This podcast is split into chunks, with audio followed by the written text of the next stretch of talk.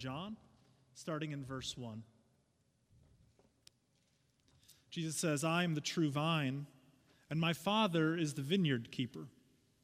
He removes any of my branches that don't produce fruit, and he trims any branch that produces fruit so that it will produce even more fruit. You are already trimmed because of the word I have spoken to you. Remain in me, and I will remain in you. A branch can't produce fruit by itself, but must remain in the vine. Likewise, you can't produce fruit unless you remain in me. I am the vine, you are the branches. If you remain in me and I in you, then you will produce much fruit. Without me, you can't do anything. If you don't remain in me, you will be like a branch that is thrown out and dries up. Those branches are gathered up, thrown into a fire, and burned. If you remain in me and my words remain in you, ask for whatever you want, and it will be done for you. My Father is glorified when you produce much fruit, and in this way prove that you are my disciples. Friends, this is the word of God for us, the people of God. Thanks be to God. Let us pray. Lord, let the words of my mouth and the thoughts and meditations of all of our hearts be pleasing in your sight, for you, O Lord, are our rock and our Redeemer. Amen. I'm picturing being on the porch of a villa somewhere like Tuscany or northern France, overlooking an immense vineyard. You've seen these scenes in a romantic comedy or something like it. The vineyard keeper always seems relaxed and ready to pour a glass of 20 year old aged wine. The rows of grapevines look perfectly trimmed when it's time to take the walk amongst them down the stone steps leading into the vineyard. Nothing is out of order. What we learn from the vineyard keeper is that these vines have been in the family for hundreds of years. They have been tended to and cared for with utmost concern. Even when elements have threatened to knock out entire years of yields, these grapes have come back stronger the next year. Vineyards are long term investments. Grapevines are not just something you start in your raised bed one spring, like how we purchased tomato plants at the garden store yesterday. If one is serious about starting a vineyard, they are checking the pH balance of the soil, testing which grapes work specifically for the climate, and preparing for the multi year process of waiting for a harvest. Young branches on a grapevine are not allowed by expert vineyard growers to produce fruit in the first many years of their existence. Instead, they are pruned even when they are healthy and cut back, so they will grow even more in the coming years. The best grapes are always found closest to the central vine. This is where the most nutrients are. So the vineyard keeper also cuts back branches that are too far away and are sucking life out of the healthiest branches closer to the vine. My father is the vineyard keeper, Jesus says. The Father is the one in charge of the entire vineyard. In the Old Testament, Israel has been referred to before as God's vineyard, as God's garden. So it makes sense that Jesus extends this metaphor. But now, Jesus is the real vine, the vine that is central to the entire vineyard's operation. The Father cannot do his work of keeping the vineyard without this vine. And the Son cannot do the necessary work of pruning the branches and caring for the vineyard. This is the vineyard keeper's job. Both roles are indispensable, and both roles are wholly dependent upon the other. The Father and the Son are abiding in or remaining in each other. The Father's main work in this vineyard is pruning. As I just talked about, the branches of a vineyard require constant attention. They cannot be left to their own devices. If they're left to their own, they become a difficult mess. Like vines of an ivy plant that are left alone and grow onto any surface they can find. They are no longer beautiful or useful at this point, but they take over and are a nuisance. What does this work of pruning look like? I think this is a difficult word for us who follow Jesus. We know what pruning looks like. It's those times when our character is tested and refined and we don't really want it to be. It's when we don't understand the trial that we are going through and yet we find that our faith is strengthened somehow after the fact. It's not the type of pruning where we're getting tossed into the yard waste bin or worse, the burn pile. It's the type of pruning that speaks to the harsh realities of life.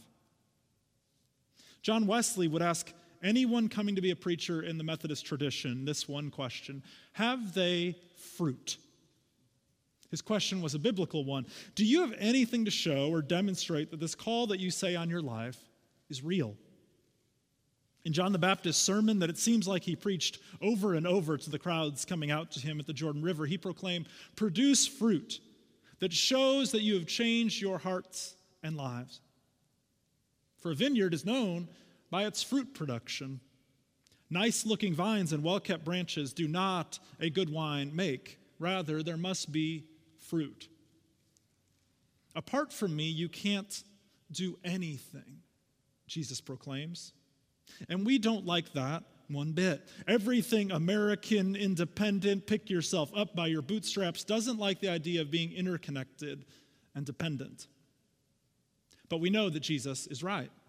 Apart from him, we can't do anything. In God's economy, each one of us is a branch, and branches in a vineyard have one job to produce fruit. And branches are no good, literally dead, if they're not connected to the vine. For remaining in the vine is ultimately about one thing trust. Trusting Jesus is the only way to remain connected to the vine. And trusting Jesus is the only job that the branch is really given here. The branch isn't responsible for fruit production, that's up to the vineyard keeper. The branch just has to be connected to the vine. We know this passage is an allegory, that Jesus is not literally a vine and that we aren't literally branches. However, this statement, without me you can't do anything, is quite the literal statement. For every good and perfect gift is from the Father, Philippians proclaims. Every breath that we take, every morning that we awake, it's all gift. And when we recognize that we are nothing by ourselves as branches, we are in a far better place to receive from Jesus. And then we're in a better position to bear fruit. We see people all the time who think they can live the Christian life on their strength and charisma alone. You don't have to look far or way back in history to see high powered pastors and Christian leaders who got themselves in a lot of trouble. And typically, this trouble has to do with money or sex. Somewhere along the way, they disconnected themselves from the true vine. They forgot that all of the nutrients that they need are gotten from the vine, so they withered and dried up like a dead branch. And unfortunately, they take others down with them. A lot in our culture tells us to go it alone and make our own way, but God's way for us is to stay interconnected to the vine in order to produce fruit. So, how do we do it? How do we remain connected to the vine that is Jesus? Typically, this is when a pastor tells you to read your Bible and to pray. That's what keeps you connected to the vine. And while those are good things and spiritual disciplines are essential and vital for keeping connected, I think that we need to dig into this allegory just a little bit further than that. In the message paraphrase, Eugene Peterson interprets Jesus saying like this Live in me, make your home in me just as I do in you. I like this rendition of what Jesus is saying. We are called to settle in to being a branch. We often use the word settle negatively, like someone who is settling for a lesser significant other. You've said that about people in your life, or settling for a job that is beneath them. But I'm talking about settling in and being part of God's kingdom work. You can't do it alone. You don't have to be the number one fruit producer. I think about the hymn Abide with Me, and it's pleading to God for God to abide with the singer.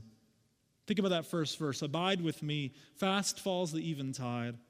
The darkest deepens, Lord, with me abide. When other helpers fail and comforts flee, help of the helpless, oh, abide with me. The truth, however, is the vine is never going anywhere. Jesus always abides with us, always remains. It is us who have to settle in and remain connected. We should probably sing some variation of it that sings, Help me abide with you, Lord, for you always abide with me. For the point of bearing fruit in the vineyard is not for us as individual branches to produce the best fruit. The point is for the entire vineyard to bring glory to the vineyard keeper. When we bear fruit, we are showing our connectedness to Jesus, and Jesus' connection to the Father is made known and glorified. Our fruit bearing is not just for ourselves, it is for the whole of God's kingdom. We might say it this way that our worship infuses our mission. We connect to the vine and receive our nutrients in worship of God, and we bear fruit when we live out God's ways in the world. This is our mission. Our goal is not just that we do this as individual branches or even that as a local church we bear great fruit. Our goal is that this vineyard and its way of life offer fruit for the world to receive. The church throughout the world should be a taste of God's kingdom. When we're at our best, that's what we are. We are settled in, rooted and established in love, connected to the vine. You know those moments when you just want them to keep going and to last and to hold on?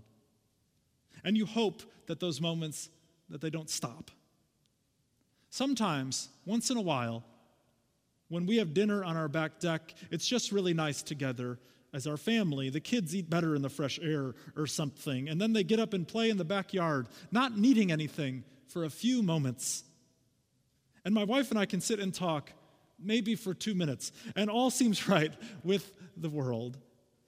This inevitably gets messed up pretty quickly. It doesn't last long, and we have to attend to all the other things. But it's a glimpse of the wonderful wholeness that is possible. I don't want to be anywhere else in those moments. Jesus invites us into wholeness with Him, to settling in and to be connected with Him, the true vine.